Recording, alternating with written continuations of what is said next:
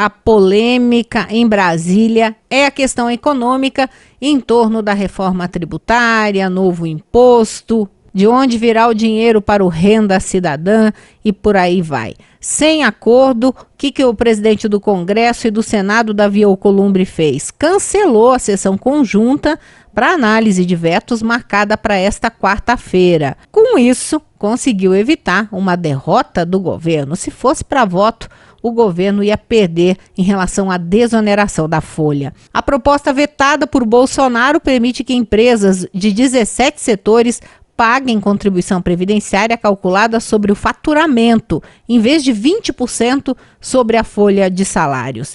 Esse benefício seria extinto a partir de janeiro de 2021 e uma prorrogação até dezembro do ano que vem foi incluída nessa medida provisória que acabou vetada pelo presidente. Os setores beneficiados por essa redução como tecnologia, calçados, máquinas, call centers e tantos outros, conseguiram até um argumento a mais nesta quarta-feira com a divulgação do número de desempregados no Brasil. Um recorde: 13 milhões e 100 mil pessoas sem trabalho.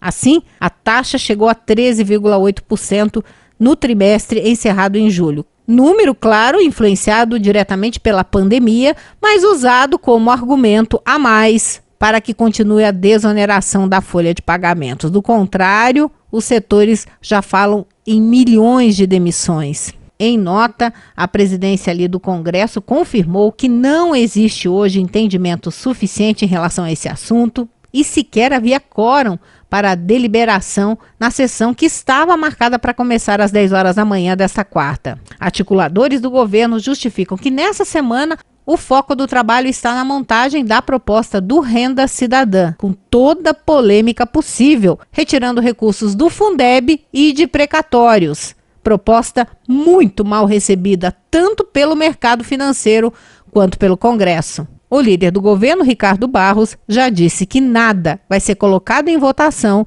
sem a certeza antes de vitória do lado do Planalto. E como o acordo tá difícil em ano eleitoral, pelo jeito, tudo isso vai ficar pendente ainda por muito tempo.